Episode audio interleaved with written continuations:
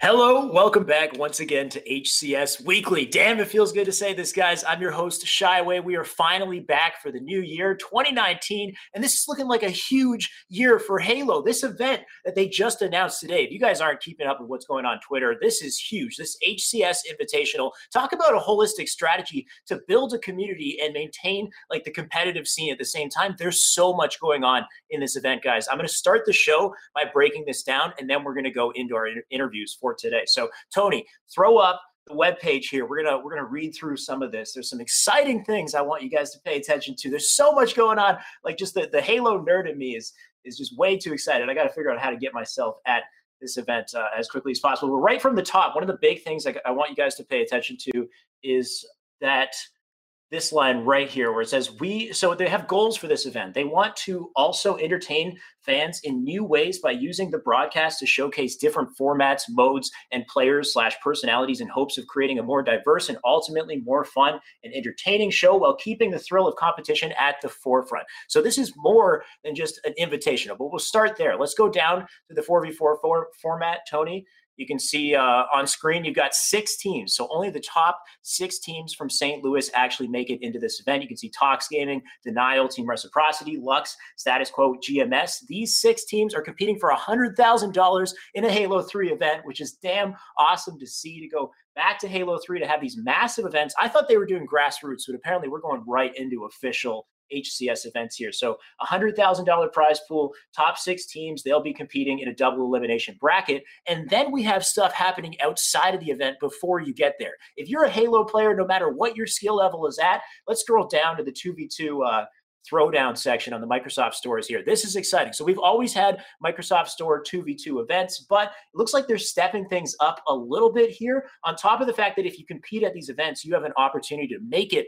to the actual tournament. They also have this really interesting team captain thing. If you look, you can see there's West Coast, Central Division, Northeast, and Southeast, and each one of these regions in the U.S. are, I guess, run by a specific team captain. You got Straight Sick, you got Flamesword, Snakebite, and Ola. And basically, it says in this line underneath here where you're going to get a video. If you go to the Microsoft Store to compete in these 2v2 events, you get the opportunity to watch an instructional video where one of the above pro players will teach them a bit about how to, or I guess a bit about competitive Halo 3 and how to improve their game, which is damn interesting because it's like they're building the profile of these competitive players. They're inviting new players into the game. They're getting people to play Halo 3 again, and they're keeping the competition going by having people competing, you know, around in these Microsoft Store tournaments to get into the event as well. So that's so exciting. And there's more. I'm going to keep going, guys. I'm too excited.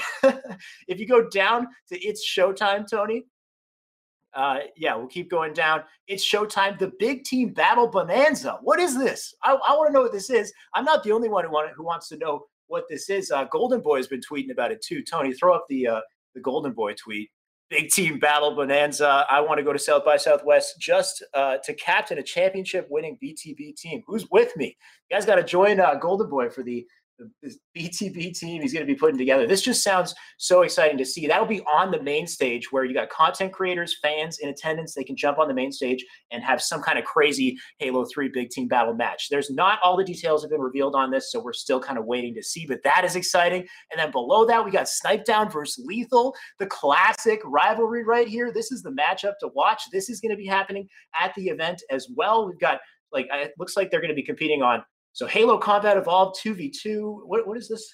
There's like multiple games they might be competing in here. I'm still figuring it out, guys, but this is exciting to see. And then below that, we have the booth. So, of course, HCS Grassroots, an important part of this as well. And it looks like some of our streamers, our personalities are going to get the spotlight too. And I love that. This is building personalities. It's building streamers. You got Action Man, Ubernick, and Vetoed are going to have a set booth where they're going to be streaming Halo all day. You can hang out with them and they can continue to, you know, produce their content and build the scene around that. So talk about a holistic approach to competitive Halo here. Tony, you can flip it back to me. Bring it back.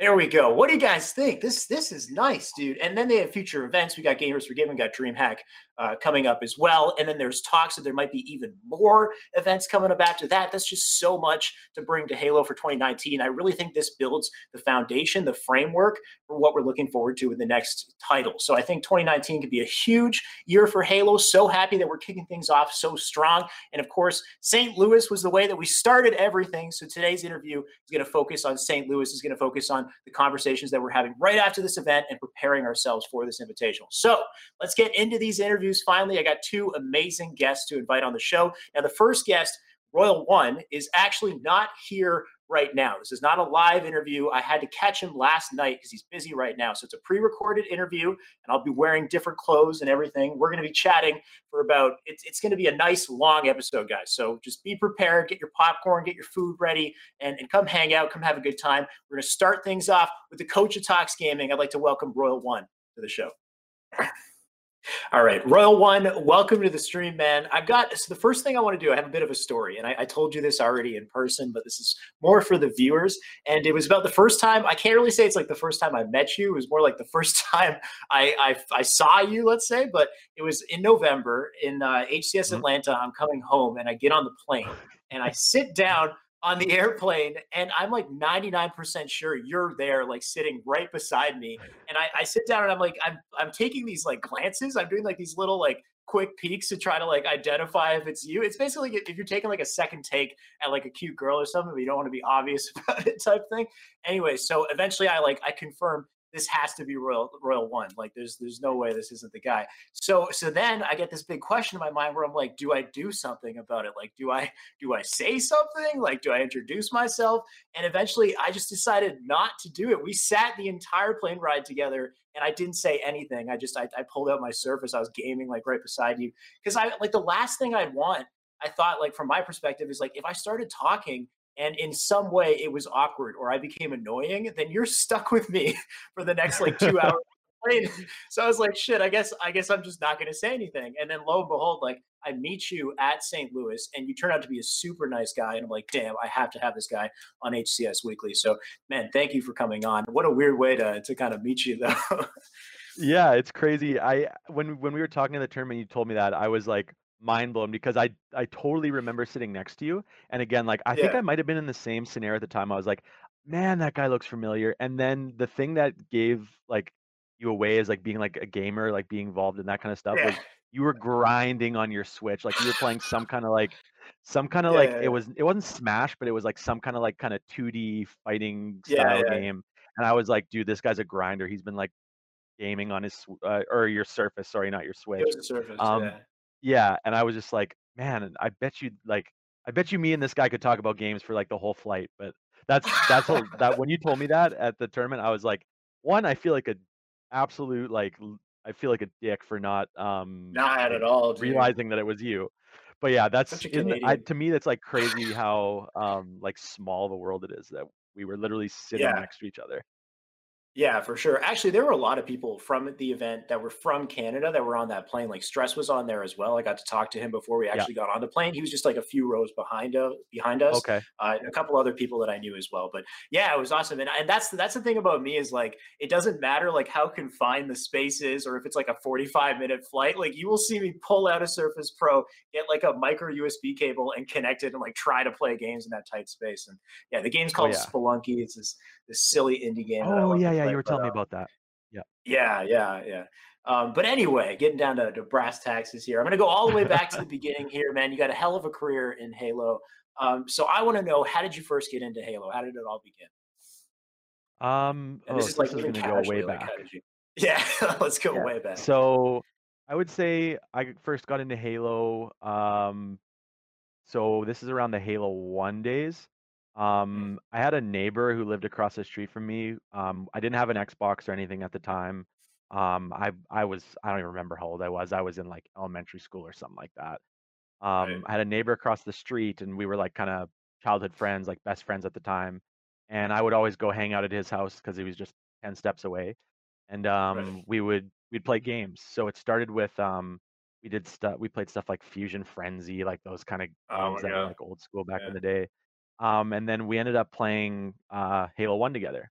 So we would play like, the big thing for us is we would just play like Blood Gulch and like those kind of just like, back then it was really fun, but looking back on it now, I was like, man, we were noobs. Like we would just play like rockets only and like snipers only, and just like mess around. And the cool thing was is it was always like me and my brother would go hang out over there as kind of like a package deal, because I kind of had to like look after my brother, and then he would just be like there. So it would, we'd actually would play him 2v1 always, because like he had the Xbox, he played Halo and all that, so he was like the god. Like we would have to 2v1 like just to beat this guy like that lived across the street, and because we had no idea what we were doing, we were just like complete noobs playing Halo 1. And yeah, it turned to the point where you're like, man, like we would just go to this guy's house to play Halo 1 and like try to beat him because he's so much better than us, and almost like started like a little competition between the three of us, I guess. So that's kind of how I first got into Halo, and then me and my brother, we both got our first Xbox kind of as a family, right when Halo 2 came out. So ever since then, we've been playing Halo. So in Halo 2, we kind of just we're really young, didn't really know what was going on. I kind of started like, that was when I started following the whole MLG scene, when I was really young. Okay. I think I somehow stumbled across like a tournament one time on it was the USA Network back when they had their show on there. Nice. So I stumbled across that show, and then I was like, wow, this is super cool. And then I kind of got into like the forums and learned all about how MLG works and how all that stuff works through that. And yeah, that's kind of what got me into Halo. I'd say probably that time frame. Yeah. Well, okay. So nothing beats like, I love being like a noob and experiencing Halo for the first time, is like when you don't care about whether or not it's like MLG settings, it's just rockets and swords, or you're just playing campaign and you're like all stacking up on the Warthog, and there's like something so fun about just like driving around in the open world. So I feel you on the nostalgia trip for sure. So I guess you got your brother into it as well. And then what's the age gap there? Are you like, how many years is there between you guys? You guys are really close. So I've got... Yeah, I'm 4 years older than him, so I'm 26 and he's 22 right now. Nice. So yeah, we've had that 4 year gap. So yeah, when we were really young playing, like when we were playing Halo 1 and Halo 2, he was like, I don't know, like 9 or 10 years old, maybe younger than that, something like that. So yeah that's kind of how long ago we started playing and the age we were at. But yeah. I mean, well, it seemed like it really mattered in the end of the day, because you guys came back around and ended up being amazing. And this is my next question, because how the heck are you guys so good? All right, this is because you're in Saskatchewan. That's what I remember you telling me, Saskatchewan. If you guys don't know where Saskatchewan is, because I know a lot of you viewers are in U.S., but Saskatchewan's up in Canada. It's that one on the map. It's that one like perfect trapezoid piece in the map, basically. There you go. There's the photo right there. Saskatchewan, I believe. What is it? Is it Regina, Saskatchewan, that you're from? Yeah, it's in Regina, Saskatchewan. So kind of right in that like southeast area. There's me. We're making it sound like it's like a distant land and like some other. Yeah, like we're going somewhere really far away that like no one ever goes to. But no, it's just some kind of little old place up in the central area of Canada where there's a lot of snow and it's always cold and there's not a lot to do. So is that what it is? It's just because you guys, are you disconnected from the Halo scene? Because is there much of a local scene there at all? Like you're kind of off. Like a lot of people are in US. Sometimes they have Toronto events, but like, you know, like, so is it just having nothing to do? How exactly did that grind work? So I would say like the whole like having not a lot of things to do is kind of what helped us dedicate more time to it, because like in the winter here, like you do two things. You like play hockey, or you play hockey. Like that's about it. You play hockey. So or you snowboard or ski or something like that. And we never really did that growing up.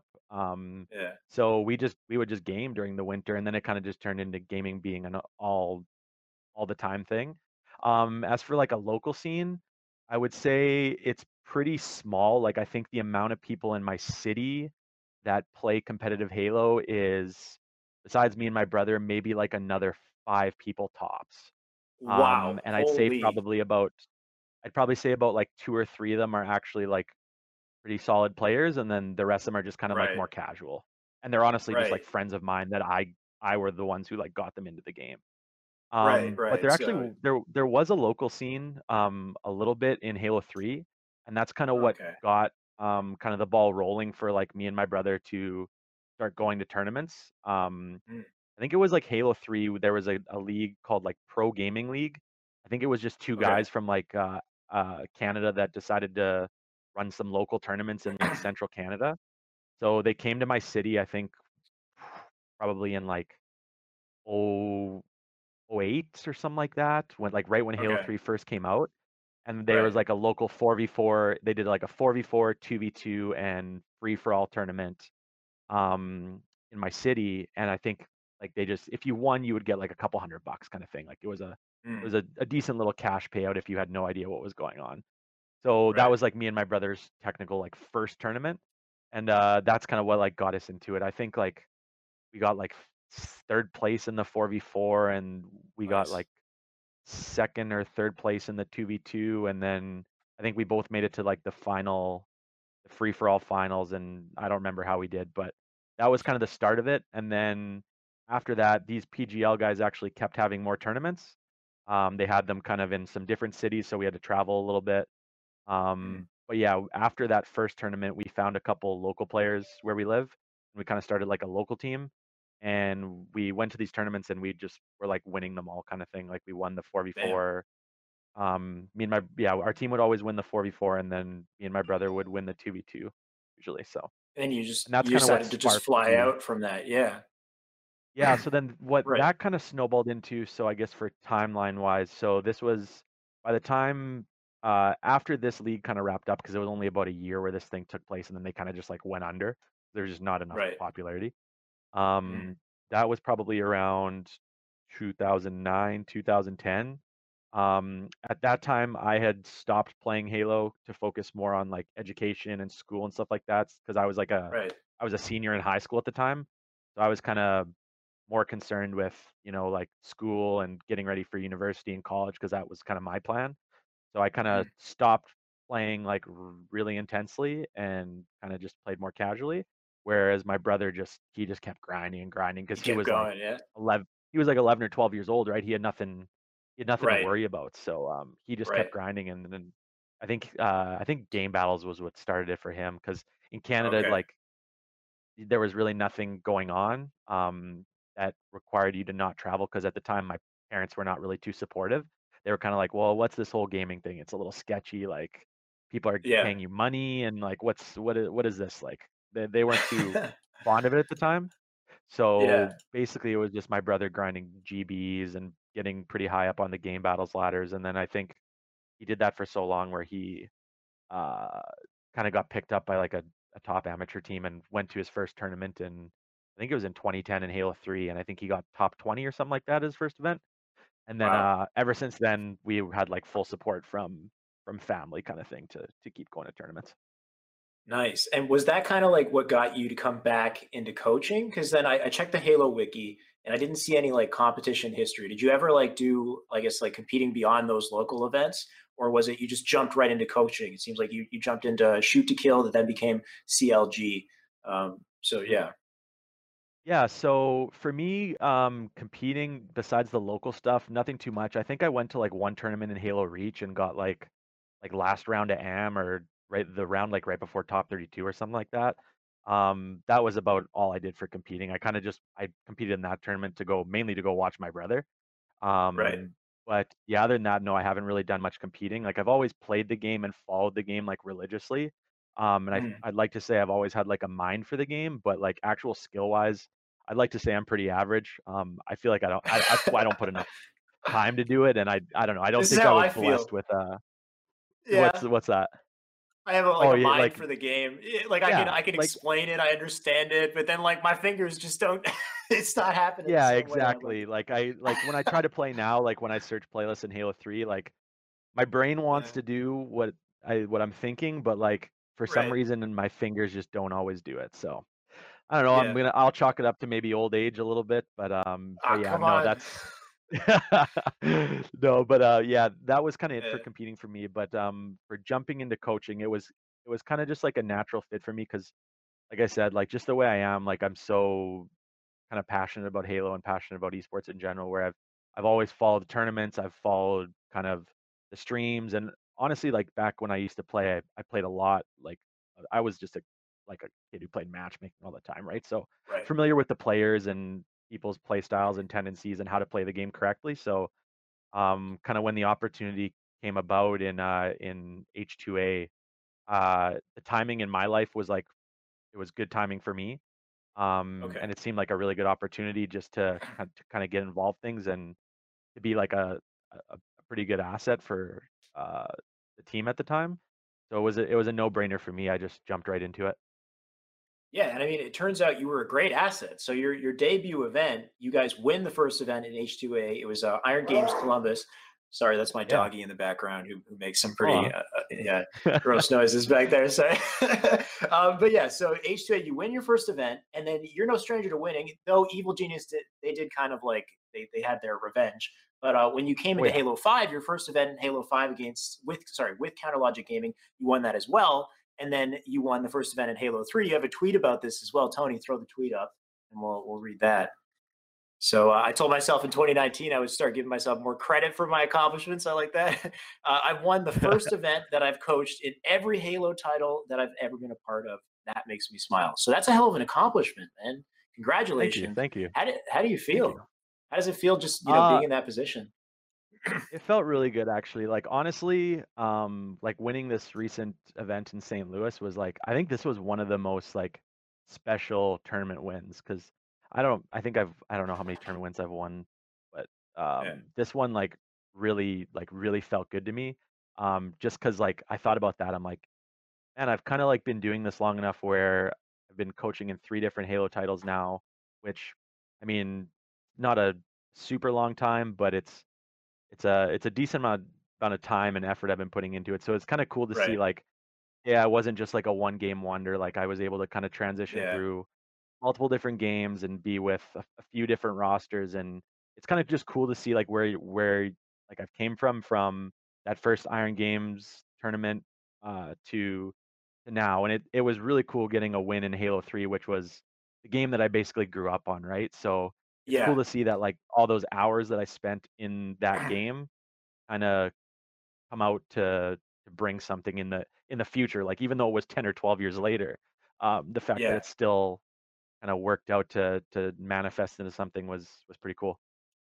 Yeah, I feel like it would definitely be a special win, because especially like with Halo 3, I feel like winning in Halo 3, you get so much respect for that. You know what I mean? It's like Halo 5, like dominating Halo 5 is a huge accomplishment and it's very difficult, but you always get those kids, those naysayers who are like, it's not true Halo, it's not classic Halo, it's not Halo 3, whatever it is. And then Talks comes back and they win in Halo 3 again. So it's like you've done the full circle. That's got to feel good. Yeah, for sure.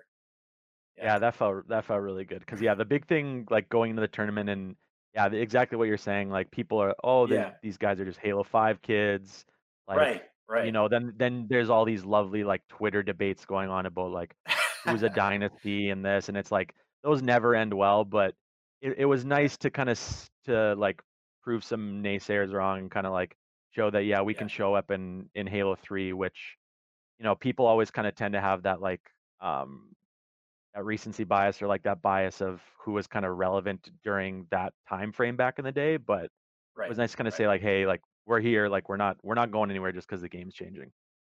Definitely. So, okay. So now here's the part in the interview where I'm going to try to figure out what makes Talks so damn good. I'm going to try to pry at you a little bit here. Tell me a little bit about your role as coach of Talks Gaming, and how does practice typically work? Do you guys follow like a set schedule? How does that all work out? Do like a day-to-day coaching? Practice, so for practice for us, actually PJ is the one who kind of like sets up all the scrims. I'd say we don't have like a strict schedule that's like really far in advance, but basically the team's kind of like mindset of when we want to practice is every day that we can, and every day that we can get a scrim. So basically, like I think Halo 5 is probably the best time frame to like describe to you what our work ethic is like, because that's when we really were going our hardest. Basically, it was like if we could scrim every day, we would scrim every day. The problem for us is like sometimes we couldn't find a scrim for 7 days a week. So that was like the only thing that was holding us back in Halo 5. So I'd say like our work ethic is really good in that sense. Like we would have scrims lined up almost every night. I'd say like minimum 4 or 5 nights a week when we were on Halo 5. And we would just kind of go through the one rotation of the game types kind of thing. And then we're the type of team where we do like our breakdowns after, like in between games, because that's like when it's most fresh in your head. So that's when we kind of talk about what we need to do, what we need to focus on, what we need to do better. And then if there were like pressing issues that were like, we need to fix this or we're not going to win this tournament, then we would like carry that over after the scrim and talk about it and kind of iron things out. Okay, that makes sense. And then, yeah, so what I was going to say after is, like, do you guys go back and watch your team's matches? So that, I guess that's not like a regular thing that you're doing, only if there's like a specific issue you're trying to iron out. Like, are you ever watching these matches alone and trying to create like your own notes on things? Or is this like, it's always together, you're always having a discussion? Yeah, I would say probably like 80% of it is together. That's kind of where you get the most value out of your practices, when everyone's doing everything together, because then you're on the same page, right? And that's like the biggest part of Halo, is being on the same page and being like that cohesive unit. I would say like when it comes to like going back and looking at things individually, in Halo it's more that's more for like things like opening strats and stuff like that. Yeah, I would say that part, like going and looking at like VODs of other players, it's more to just like pick up tendencies and like figure out like starting strats and things like that. It's not really I would say the team discussion is way more valuable than that piece. So there's a lot less time dedicated to that, where I think it's just the nature of Halo, whereas like other games, like, I don't know, like CS or like League of Legends or something like that, where you get a lot more value out of like VOD reviews. But in Halo, it's it's more for just like tendencies kind of thing. Yeah. So, and then beyond that, like just the work ethic is just scrimming as often as possible, as many teams as possible. What would happen like when you couldn't get a team exactly? Like, why is that? Are there teams like they didn't want to scrim you, or it's just not the right fit, or? Yeah, I would say like in Halo, like Halo 5 is the best time to speak to this. I'd probably say like the first, second year of Halo 5, when more teams were active. It was a combination of people not being available. Sometimes people wouldn't want to scrim us, or they would kind of like scrim other teams and kind of like bail on us sometimes. For the most part, everyone was really good. But yeah, like we had the mindset where like we're scrimming every day if possible. And yeah, like the only thing that would hold us back would be someone like rescheduling or like not showing up or something like that. But for the most part, teams were good, but we were so focused on playing every day, where if we missed one day, we would be like, oh man, like these guys are losers, like why'd they bail on us kind of thing, and we'd like internally blacklist them for like a day, and then we'd get over it. Wow. Yeah. And so is it mostly like internal team specific stuff, or like you're talking about what your team needs to improve, or are you ever doing like your own kind of homework on the side where you're trying to like study other teams and say like, oh, this team does this a certain way, or these players have these tendencies? Is that something that you spend a lot of time on, or I guess only in the circumstance that you need to, or? Yeah, it's more on like an as needed basis for that kind of stuff. I would say like our team is more focused on like what we're doing as a whole. We don't really like target a specific player. Like there are some rosters where we've kind of like gone back and been like, okay, I think we need to do this to beat them. Like we need to shut this player down. We need to play like a certain way against this kind of player. So we do go back and do that. I would say the amount of teams that we've done it for is very small. What about with Splyce? Did that change a lot with Splyce? Because they're so aggressive, right? That was honestly probably one of the most like stressful, well, not stressful, but like difficult times to try to like solve a team out, because like we would figure out what we need to do, but then when we would go to do it, it just like wouldn't work. I don't know if it was just like the nature of Halo 5, where like we could make a good play and then all of a sudden they would fly back in our faces like a second later, and then then we're 4 dead out of nowhere. And is that what it is? It's just Splyce is just flying at you so fast. Yeah.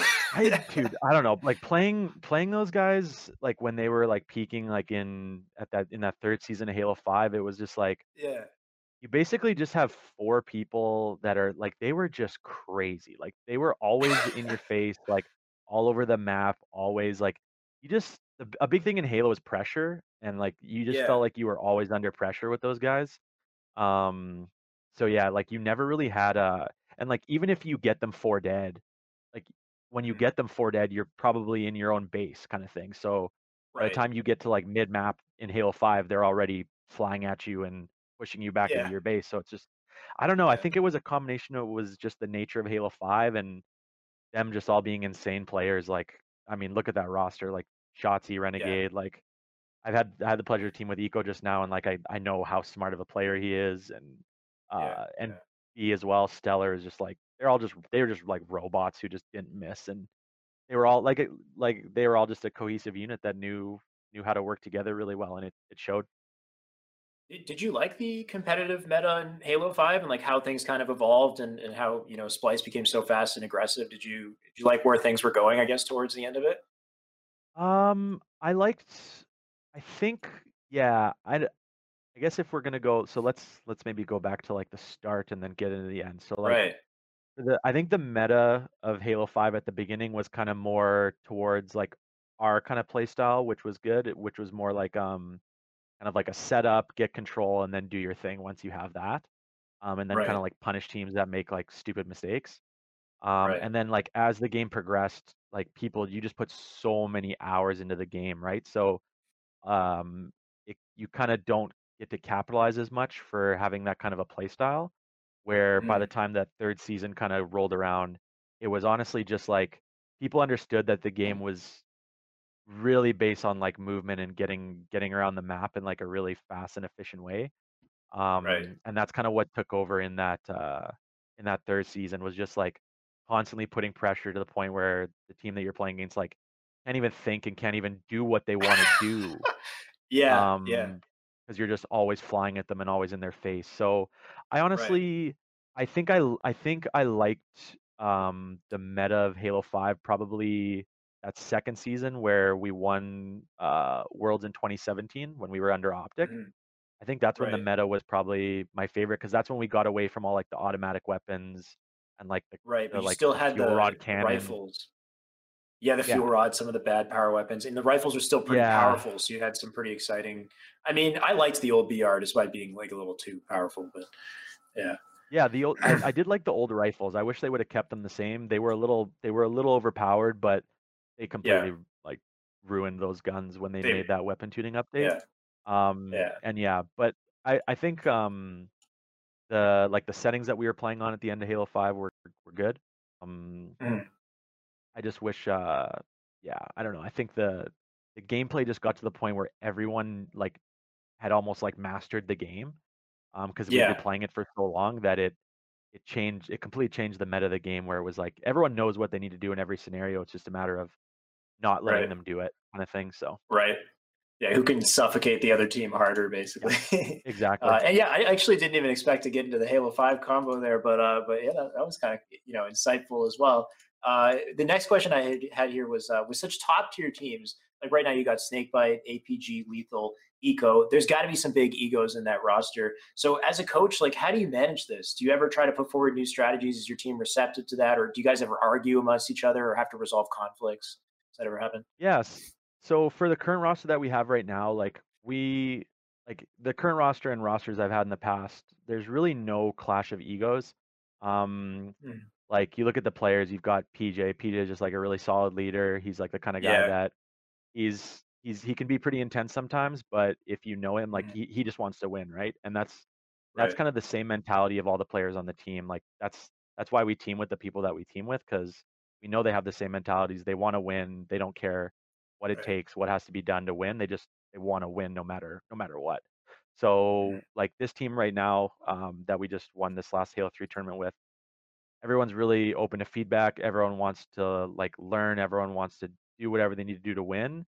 So there haven't really been any egos or like clashes between any players, because everyone like respects each other as players. So it's super easy to be on a team. Like, I know on some like kind of lower seeded teams, it's not always the case, where you might not really trust what everyone on your team is saying.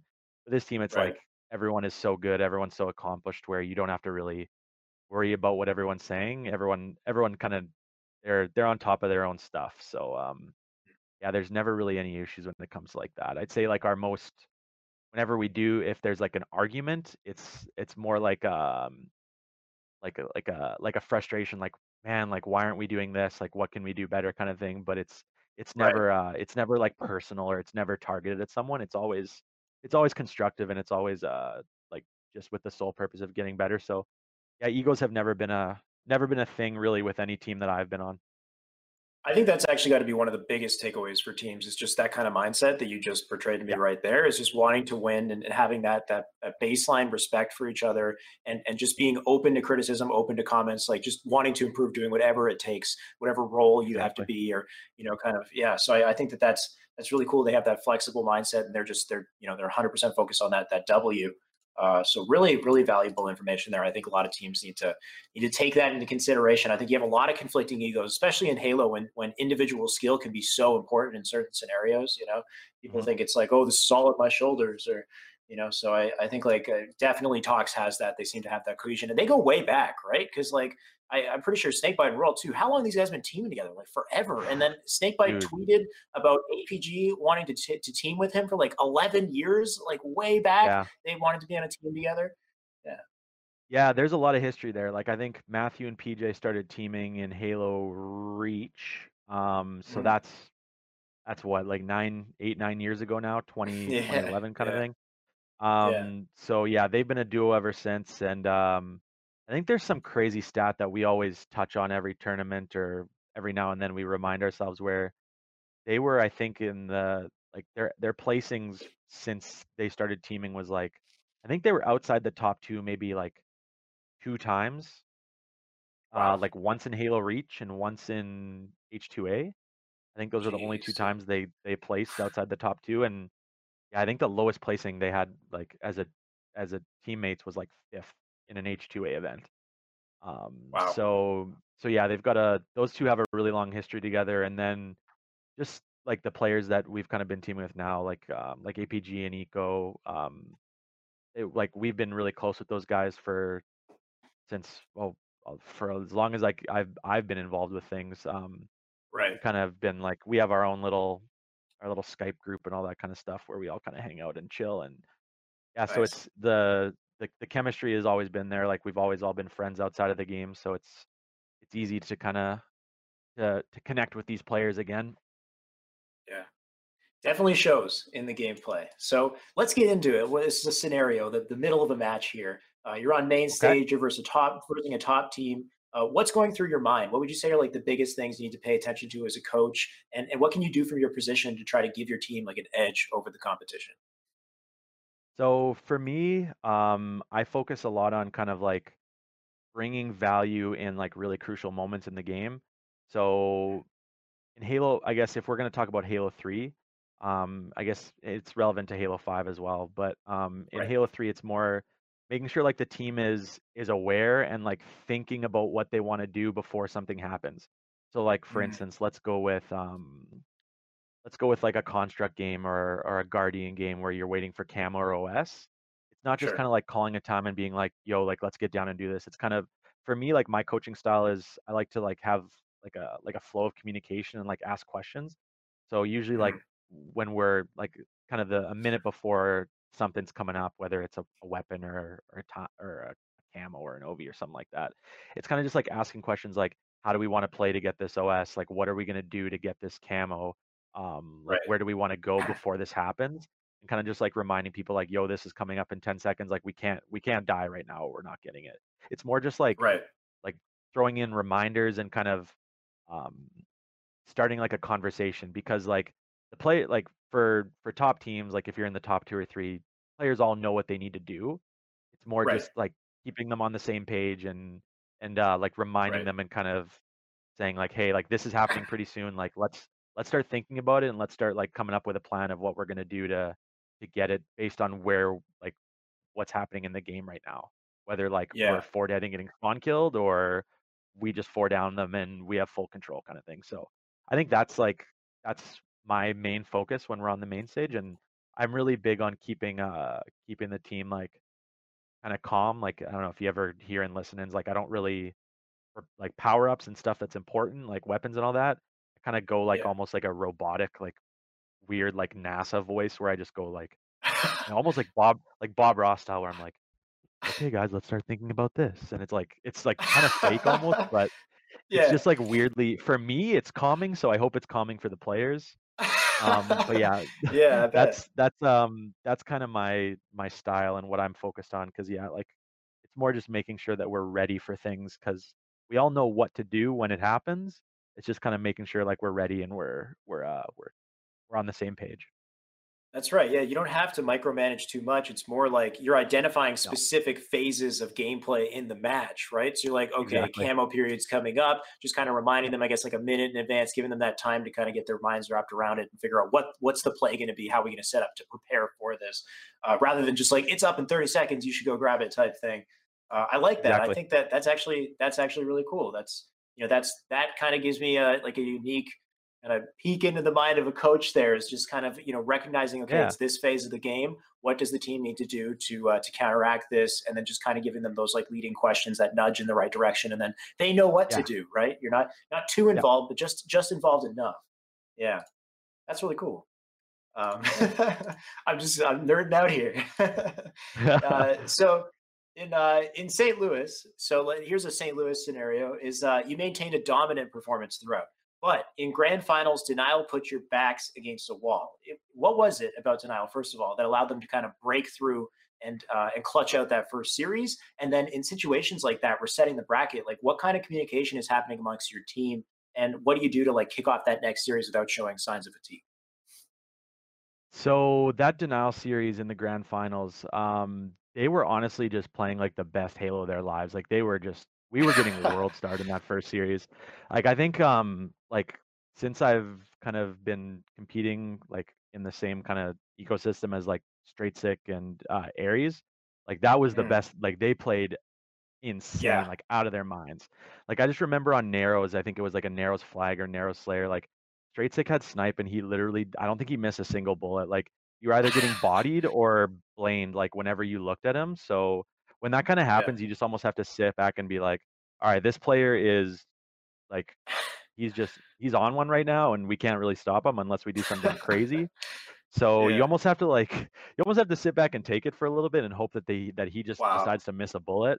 Cause like at that point we were just like, it felt like there was nothing you could do. Like you could try to do stuff on the map, but he just was shutting us down. And I think even in like, was it an Amplified or Onslaught or something like that. Like Aries was playing really well. Their whole team was playing really well. Like even Shelly showed up hardcore. Like I had never heard of Shelly. Even like the world hasn't heard of Shelly. He's got like 200 followers on Twitter. You guys should go follow him, by the way. But he showed up. I saw some crazy plays from Shelly. That was like his first tournament. I think that was his first tournament. Yeah, I think so. Yeah, and I also heard he's Canadian too. So that's my boy if he's Canadian. But yeah, no, he played really well, and even like Commonly was playing really well too. Like I feel like he doesn't get as much credit as he deserves on that team. Those guys were all four of them were just like they were on fire. Honestly, like that first series, they were all on the same page. They were clicking, they were hitting shots, and there was not a whole lot we could do in some of those games. When we kind of got to that, I think it was the one game that we won, that Onslaught Flag. We were kind of like, all right, there's no snipers on this map. Like we can do something here. Like let's try to do it. And we ended up winning that. But yeah, the first series was rough. We were honestly just getting world starred. Like that's what it was. So that first series kind of wrapped up. We're a really calm team, so we didn't really get too worked up about it. We kind of just like reset. And we kind of were like, we're almost joking a little bit. We're like, well, I think it was TJ was kind of saying, dude, these guys can't play this good for another like 7 games potentially. They so, can't like, hold it. You just gotta wait them out. Yeah like I've never like the Halo they were playing was incredible, and it's like if they could keep that up, like if they were to keep that up for another series, like they deserve to win because they'd just be freaks of nature, right. So we went in that second series, like we honestly like fundamentally weren't playing bad in that first series. We were just getting destroyed like shot wise. So we kind of were just like, you know what, like we need to do a little bit different, like communication wise. I think we might have been a little hectic in that first series. So we kind of just like told ourselves, yeah, let's be a little bit more calm. But honestly, we didn't change a whole lot like in our gameplay. And the game types were also a little bit better for us in that second series. So we kind of just like reminded ourselves, we were like, hey guys, these are way better game types. They're not going to be able to do that again, like, unless they're some kind of freaks of nature. So we kind of just like lighten the mood a little bit and buckled up for another series, and it worked out for us. But yeah, I think for us, it's just mood was good. Our mentality is good. Like, we don't get flustered when we lose, kind of thing. Right. It's happened to us multiple times in Halo 5 where we've been there before. Yeah. Yeah, we've been on both ends of resetting the bracket and getting the bracket reset on us. So we know what it's like, and we just kind of buckled up for another series. Business as usual. I like it. Exactly. You guys need to maintain maintain a good mindset under pressure. Focus on the positive, though. That's a good thing too. Like, kind of, okay, what's the next series? What are the game types? Are these, you know, more in our favor than the last series, right? So kind of seeing some of the, you know, opportunities that you can take advantage of. And you guys did that. You pulled through. I mean, like you said, it would be insane if they somehow if Denial managed to, you know, continue the just the incredible run that they were on. But that's the thing about Halo, is like, it's so hard to stay on the whole time and like not fatigue for such a long series as well. Those pit games went on for so long, especially in the one before that, like just waiting them out, basically. It was like, yeah, those pit games were crazy. yeah. And that'll, you know, make anybody kind of start to fall out of the focus or out of the hot seat. So you won the event, and what happens next? So we have the Invitational coming up. You guys, are you going to take a break? Are you going to go right back into scrims? A lot of people, I'm sure, are wondering: is Royal 2 coming back to the roster? You guys have so much talent. How are you going to figure this out? What's happening next? So what's next? Yeah, so we're going to Austin for the Invitational. Really looking forward to that tournament. I'd say like practice regimen will probably not change a whole lot. We haven't started playing and scrimming yet. Mainly, I don't think any other teams really are right now from what I've seen. But I'd imagine scrims will be starting up probably in the next like week or so, I'd say. Right. And it'll be same as before, trying to scrim every night possible. Kind of seeing, I'm imagining that there's going to be a lot of roster changes that are going to take place probably from now until this next event. Because like, this Halo 3 tournament, like some rosters were kind of just thrown together, and now a lot of players kind of have an idea of who's strong, who's maybe not as strong as they thought. So I think a lot of the I'd be surprised if some of these rosters in the top six didn't like swap a player or two, kind of thing. So I'd imagine scrims will probably start like after that kind of wave sets by. So yeah, but it'll be business as usual for us. Practice regimen won't change. And then for the second part of your question about Royal 2 coming back, I think that is like 99% certain that he'll be back for the next tournament. You should expect to see him in some scrims, and maybe he'll be streaming a little bit more as well. So, but yeah, I think the word on the street from what I've been hearing since he's in the next room over is that he should be back. Yeah. And I mean, I'd want to come back if I was him, with you guys still winning and everything. And I won't pry you anymore. You're not sure who he's replacing, and I know you guys haven't, you know, quite revealed the information yet. But good to know that we could be seeing some Royal 2 later in the year. I'm sure he's going to be a great addition to the squad. And then just one more question before we close out here. For anyone who wants to become a coach, or any coaches who want to improve their craft, are there any like lessons that you've learned over the years, or any recommendations you have for them? I would say the really big thing that is really important for coaches is you need to really get to know your team. So I guess it's not always easy for newer coaches or coaches who are coming to a team with players they don't know, but try your best to like understand the tendencies of your players, like what their attitudes are like, what how they operate mentally, if that makes sense. Because in my coaching philosophy is the players know how to micromanage themselves. It's more just kind of knowing how to like guide them and like ask questions and set them up for success. So some players react differently to others than when you do things like if you give them criticism, if you offer like some advice. Everyone's different. So the big piece is really get to know your players. It'll help you kind of hone your coaching style, because I personally think that no two coaches on any team are similar. Like if you're a good coach, you should know, like, I should be able to go to another team, I don't know, some other random team, and my coaching style would probably have to change almost completely. to be a good coach for that team. Because it's you have to more mold yourself around the players than doing like your standard, you know, like your times and your times and all that kind of stuff. It's for me, right. It's more about the players and getting like I said, molding yourselves around them for knowing like how they operate. And then once you've done that, then you'll kind of have their trust. You'll be able to kind of work yourself into the system, and then from there you just become more of a cohesive unit. Yeah. Yeah, man, I completely agree. I think it's like knowing the game is one thing, but it's more than that as a coach. It's a people game. You got to understand the people that you're coaching and their tendencies, like you said, and getting to really know your team. And you put it perfectly, mold yourself kind of around the team that you have. And I guess you're constantly adapting and changing. So great advice. Exactly. And hopefully we get some more awesome coaches. We got some more events to look forward to in Halo 3, which is so exciting. So thank you, man, honestly, so much for coming on this stream. It was great that I bumped into you on the airplane just to even kind of start things off, because that gave me the easy segue even to just like introducing myself to you. And I'm glad I did. Turns out you're a great guy. And where can we find you on social media? Do you stream ever? Is that a thing you're ever going to do? Streaming's not too big of a thing for me. I don't really have the internet to pull it off, sadly. Dude. But you can find me on Twitter. Chris_Royal1. I'm not the most active person on there, just because I've got a pretty busy life behind the scenes. But yeah, I'm on Twitter.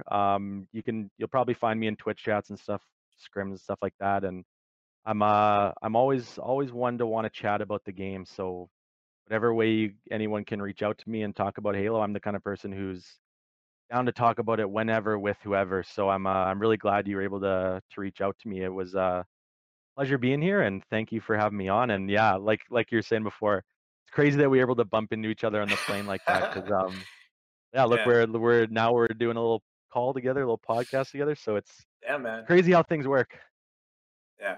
So thank you so much, man. So excited. So many big events to come up this year. I'm sure I'm going to be seeing a lot more of you. I got to keep with my own grind as well. But once again, man, thank you for coming on the stream. Thank you. Right, we're back. And just in case you guys didn't hear me beforehand, I'm wearing different clothes now. That's because that interview was pre-recorded from last night. So awesome interview. Great talking to Royal One. We are now live again, and we're not done with the show. I did take some time to snoop through the chat there, and I saw a lot of recognizable names. Thank you guys so much for all the support that you're giving. And Frosty, I saw you there too. Killing it at Call of Duty. Hopefully one day you can come back to Halo and enjoy Halo Infinite with us. And hopefully we'll see that happen. But anyway, in the meantime, we've transitioned back to Halo 3. And with the transition comes a lot of new talent. The spotlight's on a lot of new players. And one player in particular is right in the middle of the spotlight right now. I'd like to introduce Gabriel as the next guest on the stream. How's it going, man? Yo.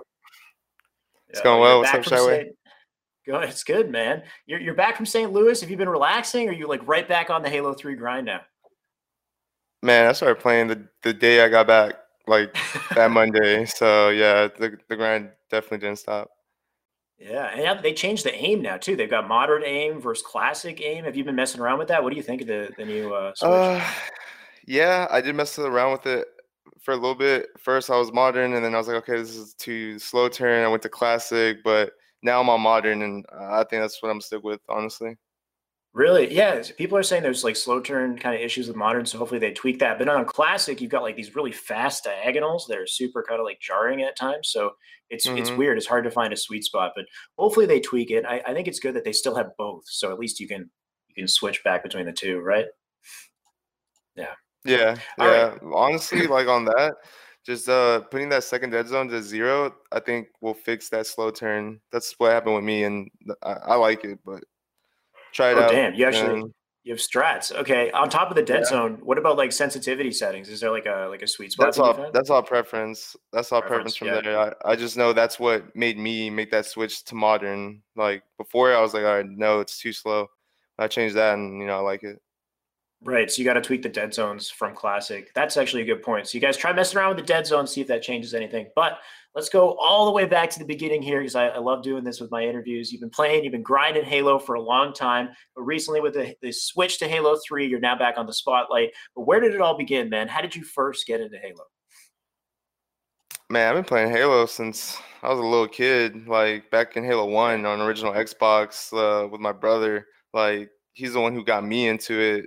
So it's honestly always been part of my life, I feel like, since I've been playing video games.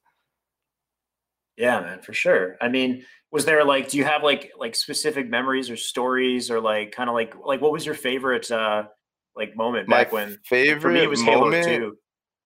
My favorite moment was it was like my birthday. I got my Xbox 360. I finally like was able to play online, and I remember my first game online. Like it was just amazing. Like I was just hooked. Like after, and I remember just being so like amazed by the game, the graphics, and like it was just super fun. Like I don't know. That's honestly my best memory from like those times. Like getting that Xbox for the first time and playing online, man. It was crazy. Yeah, man, it's so good. I literally had to like pool money together and buy an Xbox just so I could play Halo 2 after like experiencing like the whole lands and all of that. Yeah, it's just game like shaped our entire generation. But so you got into the game, you jumped into competing, and you've actually got a lot of experience with tournaments that actually dates back. This is from the Halo Wiki, so I don't know what's right and what's wrong here, but I'm just reading off the Wiki. It says it goes all the way back to 2009, and one of your main highlights was that you were the team captain of Elevate back in Halo 2 Anniversary, and then you tried your hand at Halo 5 for a bit. You competed in 2016 for a bit, and then after 2016, you kind of like disappeared. And so where did you go? What happened there? And then how come now that you come back, you're one of the best players in the world at Halo 3? Like, we'll bridge the gap here. Yeah, I mean, me disappearing, that was kind of like, I tried Halo 5, I didn't really like enjoy it. Like I felt like games after Reach, I kind of didn't enjoy as much. So once Halo 5 came and we didn't make Pro League with I think my team at the time was like me, Cloud, Foul Kid, and Rami. It was the Denial team in the first relegations. I just kind of like didn't really put my effort into it. And then my final event that game was like DreamHack Denver, and then I had like a lot of personal stuff going on leading up to it. So after that, I just kind of said I need to take a break from like competing, figure out some stuff in my personal life. And now that, you know, H3 is back, it's like the perfect time. I feel like right now I can really put my all into it. So in that hiatus, did you like kind of go back to Halo 3? Like you're saying Halo 5 wasn't really your speed. So were you playing like grinding some MCC in the background, or did you just kind of like... I've always played Halo 3. Like even before, I remember it was the period after the AGL, it was like after Halo 4 when the Xbox One was announced and with the MCC, right? So even then, I already went back to Xbox 360, and that's actually where I met like my current teammates, Fantasy and Zerka. Oh, 360. Just playing matchmaking. Okay. Yeah, just like that. So like I was always like that was the game I always went back to like in that transition between Halos. So after MCC came out and Halo 3 was on there, I just did the same exact thing but on the one. So but yeah. Right. Makes sense. So even, you know, when like it was Xbox One was in the spotlight, just Halo 3 was always kind of that game on the back burner. You'd come back and grind it. And honestly, it looks like your decision paid off, man, because how does it feel like knowing that the scene has gone back to Halo 3, like 343 is reviving Halo 3's competitive scene, and now you're one of the top 6 teams competing for $100,000 in Dallas. Like, congrats, by the way. Thank you. It feels amazing just because like we played so much, and like I think the biggest part of it is just like getting competition. Like for a long time, we would just play like these online tournaments, and we would win them, but we always would want to like play a real tournament, like go to a LAN and see like what this team could do against like some of these players. So like I think it's very fun now that it's like the main game. Like I don't know, I'm just excited. Yeah, man. So H3 comes back, and you guys kick things off with a bang. You win the 2v2 event against Roy and Flamesword in Atlanta with Fantasy as your teammate. You guys had incredible chemistry as a duo, by the way. How long have you been teaming? So you said this was back from 360. Was this like when you came back to 360 when Xbox One came out, then you guys discovered each other? How did that happen? Yeah, just like that. 360 playing matchmaking, like playing against them. Obviously, he was good. Like you could tell a good player like just by playing against them. And we've literally been playing every time I go back to Halo 3. That's the guys I play with. Yeah. So we've had. So it's like at least since 2014. That's how long it's been. Wow. Kind of, you know, do some soul searching, go back to the 360, meet somebody on matchmaking who's been grinding, and and it all works out, and then you become GMS. So that's the thing that I want to ask about this squad too. So you're on GMS now. You're with Goofy, Zerka, Fantasy. Tell me about GMS. You're called the Golden Modem Squad. What does this mean? Like, how did you guys decide on the team name? Where did this all come from? The team name, I forgot how it, someone like suggested something, and then like we kind of twisted it, and then it just stuck. But like it just came from like those days where we play Halo 3, and there's always been like a little community of Halo 3 players. So they run online tournaments. At the time, they were like jaywalks, and we would just win them. And like it was just like poking fun at online, you know, like we're just good online, like. But that's all there was. Like there was no LAN tournaments, so but that's where it came from. So just kind of, yeah, poking fun at the whole internet connection thing and being like, this is why we're winning. Our modems must be like freaking incredible. But and then when did Goofy come into the picture as well? Because you guys just recently grabbed him, I guess. Yeah, Goofy came into the picture like this one tournament, Rippin couldn't play or something like that. This is like, I don't know how long. This is maybe like a year ago, something like that, like the final Jaywalk tournament. And then when the 4v4 was announced, like the grassroots program and all that, we just played with Goofy. Like we kind of had a period where we were trying Rippin, but then Rippin had to actually go to school and he wasn't playing for like 2 weeks. So we just stuck with Goofy and, you know, here we are. Kept on the grind. So UGC St. Louis kicks off. You guys are plowing your way through the bracket. And then on Saturday, you make it to Reciprocity. And Fallout gives you this quick interview on stage. And apparently from the interview, you said you never lost a series to Reciprocity in online qualifiers, and then you go on to win that series against them 3-2. So any idea what it is with your matchup, like with Rec? Like how do you just have their numbers? They're like something you can say to that? I don't know if it's a specific thing. I mean, every time we play them, it's honestly like really close games. So we've probably just been edging them out, but we just play really aggressive and I feel like as time goes on, maybe they'll get used to it, but it's been working so far, so we just haven't changed anything. That's the thing. That's one thing I've noticed from your gameplay as well, and something I was talking about in the analyst desk is you guys are so aggressive. You're not afraid to get right in their faces. You've got a lot of confidence, and it seems like maybe Reciprocity, yeah, they haven't quite figured out how to deal with that yet. Might be it. Might be. A little bit. There's also, you know, they just kind of like – there's not that many teams either that are like – now there is. Now there's people actually playing, so – it's going to be interesting to see, like, how, I guess, teams adjust, you know? Right, like if they also get aggressive, like, that's part of the reason why we really just kind of look at Talks, because that's, like, the one team that, like, felt like they're getting aggressive on us. That makes us feel like we got to scramble out of our base. Like, we got to, I don't know, just hold them back, keep them off our side. Like, I don't know. It's crazy. Yeah. Yeah, let's actually talk about Talks for a second too. So you take your win from Reciprocity and then you move on to Talks with confidence going into it. And then your series unfortunately ends in a 3-0. And each match was close, but you couldn't clutch out a win. So kind of walk me through the series a bit. Like Talks is the team that you want to beat more than any team, but what makes them such a difficult competitor? And how does your team like, well, I guess, well, I'll ask that question after. What makes them so difficult as a competitor, Talks, would you say? You just got to play really good Halo against them. That's all it is. Like they play very smart, very patient. They know when to get aggressive. That's that series. All the games were close. We did do mistakes. I know I personally did mistakes like on Narrows with Rockets being aggressive. So I think we learned from it. Like we just had to tone down our play. And I mean, we're looking to like have a good run back at the Invitational, honestly. Right. But yeah, they're just experienced. That's it. You just have to not mess up against them. Right. How does your team deal with situations like that? Because I know you guys came into that with a lot of energy. You really wanted to win, and then losing that series, and then in Sunday, I would say you know you kind of underperformed as to what we expected, right? Because you were killing it on the Saturday. So did you think it like kind of took a little steam out of you guys or something? Like how do you try to recover from those situations mid-tournament? Like for Sunday, yeah. Or I mean Sunday. Honestly, we literally just showed up. Like our match was called and we weren't even at the venue yet. So we just choked on like preparation, honestly. Oh my God. As far as bouncing back, yeah.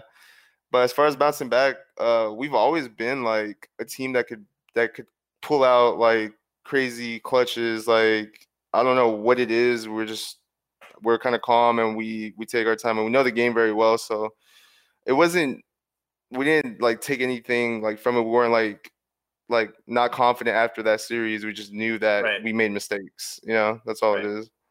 Right. Yeah. So what are the mistakes? How can you fix those mistakes next time and just play better Halo? Exactly. Right? Like we talked about it, you know, watch the games, watch the stream. We all said like something that we could have changed. Like it's just working on it. That sounds like the right mindset to have, honestly. So it's good to know that you guys have that communication and you just, you know, keep it going for the Invitational and hit it strong. There was one thing though that also popped up in the follow-up interview that I wanted to bring up is you strike me as someone who's very determined, and it feels like you're thinking beyond the win here. Like there's something deeper that you're trying to prove. In that quick interview with follow-up, you had also talked about casters throwing shade at you or not getting the respect that you guys deserve. Can you speak to this a little bit? What's this about? The caster thing, that was like something new. That's kind of like something that stemmed from like the 2v2 and like onward. But as far as like this being bigger, like it is like, this is like a game that like I grew up with that like got me into playing Halo. To me, this is real Halo. Like I love this game, and to do it with these guys that I've been playing with since 2014, like these guys are like brothers to me. So like to go to that tournament, be rec, qualify for this top 6 Invitational, play for 100K with these guys that like I just met online, like it means the world, bro. Like it's crazy. Like this right here, like holding this with Fantasy. Yeah, man. Bro, it was crazy. Like and I remember going into it, like, because this goes way back, like in 2014, like when we would talk about like, man, we wish they would have a LAN tournament. It was honestly from like Twitch people. We would play like who knows, like Lethal, APG, Hysteria, Hines, or something, like beat them in a jaywalk tournament, and people would just be like, "Oh, you won't do it on LAN." And us, we're confident, so we're like, we want to have that tournament. So like, I remember when this was announced, the whole 5 weeks leading up to it, Fancy and I were just talking about it. Man, we're gonna win. Like we can't wait to hold that trophy. We're gonna win. So like to actually do it, and I'll have this like chance to do it for all of 2019. It's bigger than just me. Like it's a whole team thing. Like I can't explain it. Nah, man, I'm feeling it. You're gonna get me emotional, man. There's a story here, right? There's a ton of passion. You know, this is a brotherhood. You guys are playing the game that you absolutely love, that you grew up with, and now it's coming back, and you have an opportunity. You're in the spotlight right now, and the cool thing about it is you guys on Twitter. Like I'm looking at your Twitter profiles, and none of you guys are, except I guess Goofy's got more recognition, but you guys are pretty new as far as, you know, being recognized in the Halo scene. And you're flying out to these events, you're competing for $100,000, and I'm seeing these tweets, and like Zerka and Fantasy are like, they're just so honored to be a part of that journey, and it's got to be so exciting for you guys. So it's cool because like I want to have this show to bring some more fans on board with your story as GMS and have some people supporting you on that journey, you know? Yeah man. Nah, man, I definitely appreciate you like taking the time to like reach out and just even give my story, because like I feel like some of these, I don't want to go back to the casters, but like all that stuff could just been avoided. They just like talk to us like, yo, what are you guys about? Like their story was just so like twisted, but you know, it's whatever. Yeah, I mean, I don't know all the details about it, but one thing I will say is you guys seem very determined. You seem very passionate, and honestly, it's showing in the gameplay. So you guys just keep up the wins, and you know, nobody's gonna be able to say anything. You just keep, you know, showing the results, right? So that's all the grind. And by the way, are you guys sponsored yet or what? Like, it's not like an official, because are you going to be operating under a new, more official banner? Are you going to stick with GMS? Like, you're top 16 now. You're competing for $100,000. What's going on? So we got approached by a couple orgs before St. Louis, but honestly, like, I didn't really want to sign with any of them because I feel like they weren't offering what I believe my team is worth. Like, we know what we can do. And we also know like what Halo 3 is gonna do. Like I remember at the 2v2, we're even talking to Fantasy and I were talking to some of these orgs, and they're like, well, we don't know what the season's gonna be like. There's no other tournaments announced, like blah blah blah. And we're like, guys, there's gonna be like 44 tournaments, like 3 for 3. They're not gonna do a whole year of like just nothing. And then what do you know? Like right after Grassroots comes out, 4v4, Invitational. Like, and now it's like starting to pick up, and this is just the first event. Like in my head, this is going to be probably the biggest year of Halo, like that they've had in forever. So like, I don't know. Yeah. It was just like a lot of orgs just not having the vision, the long-term vision that we have. So I honestly just said we should just like go the talks route and just do our own team, just GMS. Mm. And then from there, just see what we can do from it. Cause I think that's going to pay off way more in the long run. So that's why we're currently not sponsored, but if the right org comes, the right offer comes, then like, of course, I think we would take it, but as of now, we're sticking as GMS. Yeah. Well, I mean, back before St. Louis, maybe it was like a little more ambiguous as to whether or not there was like an opportunity to sponsor you. But now with this invitational coming up and the events they have planned, I think there's a pretty good chance you're going to get a lot more proposals from organizations coming in. So you might be able to change it or go the talks route. Either way, you guys, you're going to be getting some sponsorships. So there's a lot of reason to follow Halo right now. So hopefully people can see that long-term vision that you were talking about. Yeah, man. So actually, Tony had also let me know that apparently people are asking a couple questions. Tony, I don't have a lot of questions here. So was this something that you were instructing viewers to do, or because I only see two? But I'll ask these questions, and this first one isn't really relevant to Gabriel, but I know Figgy, what's up, man? I know you've been asking the same question here. He's saying wired versus plug-in controllers. Do you know much about this, Gabriel? Do you mean like? Biggie, do you mean like the regular Xbox One controller that you can just plug in with a USB cable versus like a controller that's like dedicated wired? What do you think? Wired versus plug-in controllers? I mean, I would do wired because that's, if you're going to go to a tournament, then that's all you can play. You can't bring wireless. So like me, I have my controller right here. Mine's wired, you know? It's just sticks like that, no battery. That's how I play. But yeah, I used to play wireless. I mean, you can't. It just depends if you're going to go to a tournament. Yeah, and Figgy, I don't know if you knew this, but when you plug the cable into your controller, it no longer is a wireless controller. It's effectively a wired controller, like shuts off the wireless receiver, and you get a true low latency wired connection. The only issue that you can run into is the issue that Spartan had, excuse me, where Spartan in the middle of the tournament his controller unplugged because these little plugs are so flimsy on the top of the Xbox One controller. But I mean, I guess if you get like a Razer, it's like keyed in there. So we got I can never say this. SF Ice, is that how I say it? Sorry, dude. SF Ice asks favorite map game type, Gabriel. Heretic Flag. That's probably my favorite.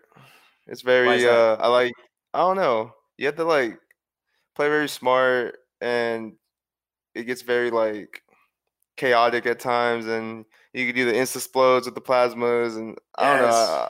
It's fun. It's fun to me. That's one of my most favorite game types for sure.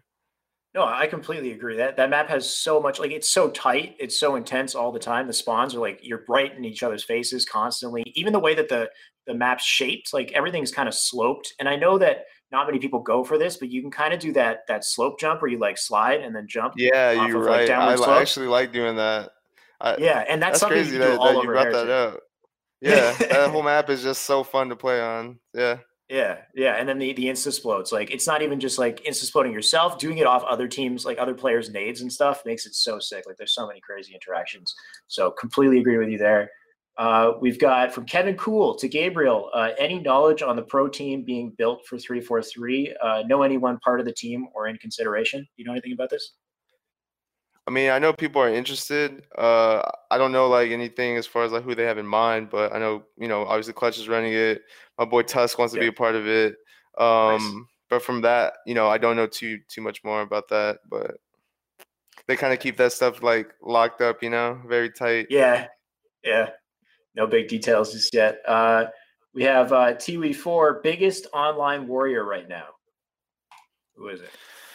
Oh man, biggest online warrior. I don't know. No one really gives me a problem.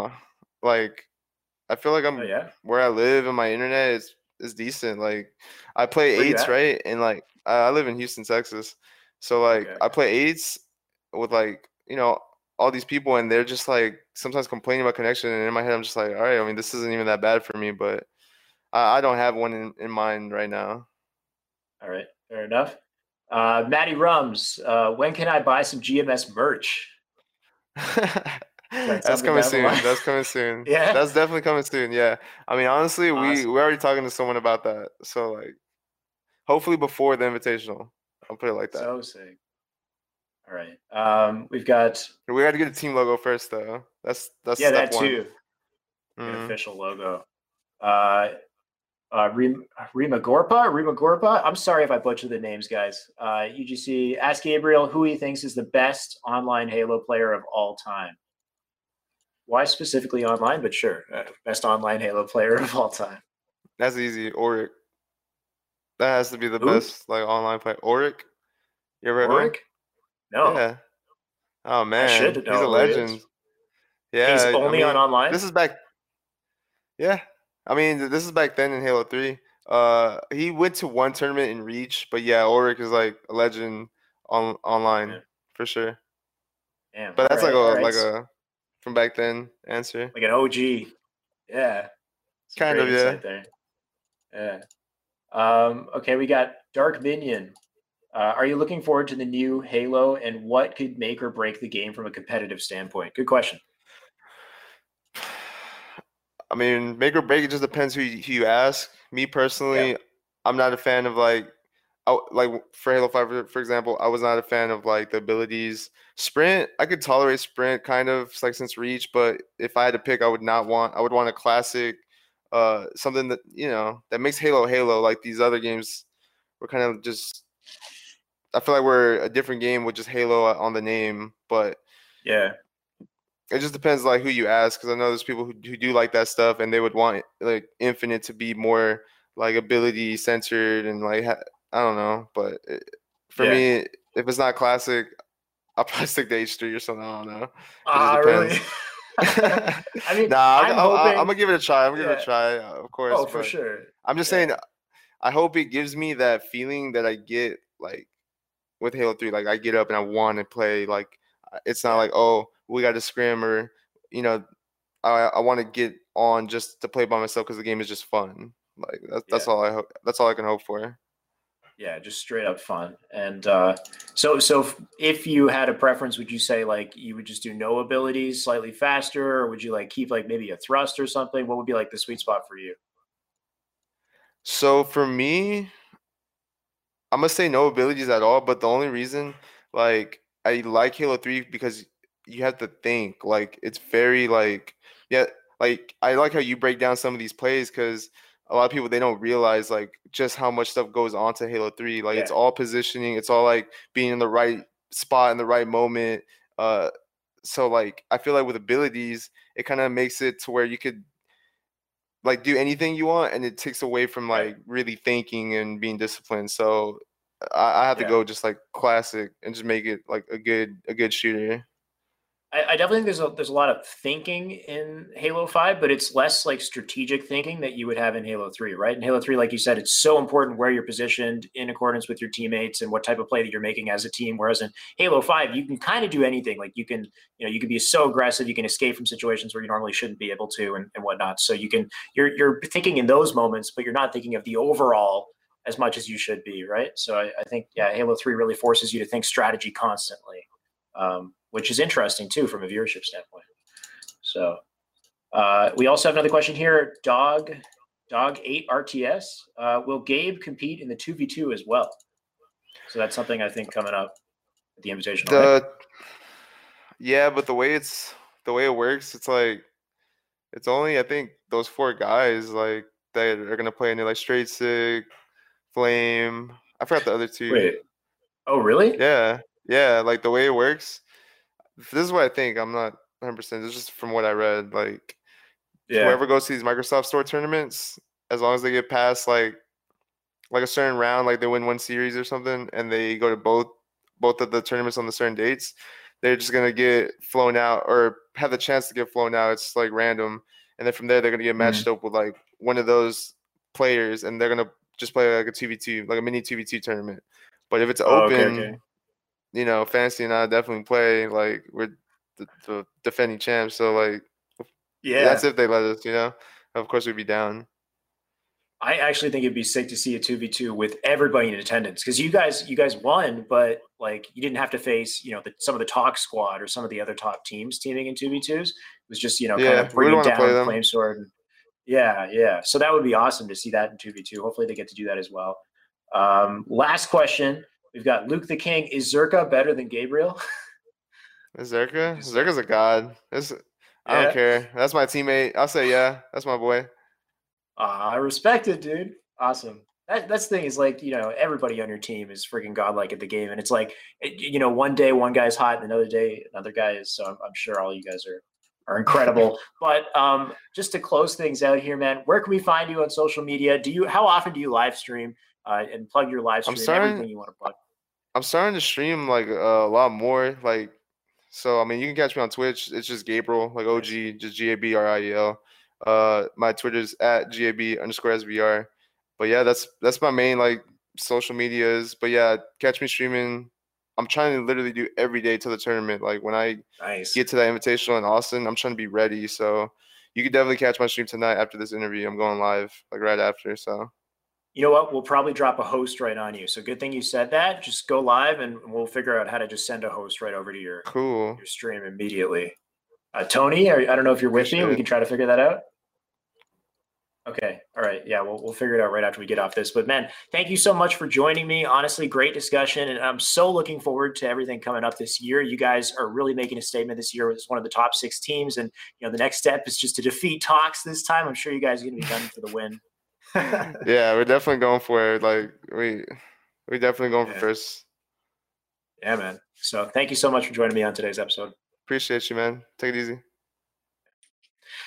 All right, guys, and that closes our first episode of the year, kicking off 2019 pretty damn strong, if I have to say so. So Royal One and Gabriel is a great way to start. Hopefully you guys enjoyed these interviews today. Hopefully that was insightful. Hopefully you guys are excited for what's to come in this year of Halo. This is damn awesome. We got the Invitational. We got so many other events coming up. I know I'm excited. Hope to see you guys as we continue onward with these episodes. We got plenty more interviews we got to cover in between now and the event. It's going to get real hype. So stick around, guys. I'll see you next episode. Oh, okay. I got to plug the merch. I always forget this, Tony. You got to throw it in my ear a little earlier. Guys, support this stream by also picking up some of our merch here, HCS Weekly merch. Remember, everything that you buy here not only supports the stream, it supports me as well. So I really should probably be thinking about this a little bit more so that I can get some support too. But guys, awesome merch. Big fan of the hoodie and the jacket there. Feel free to check that out at the link below. And that will officially close our episode for today. Thank you guys for coming by. See you next time.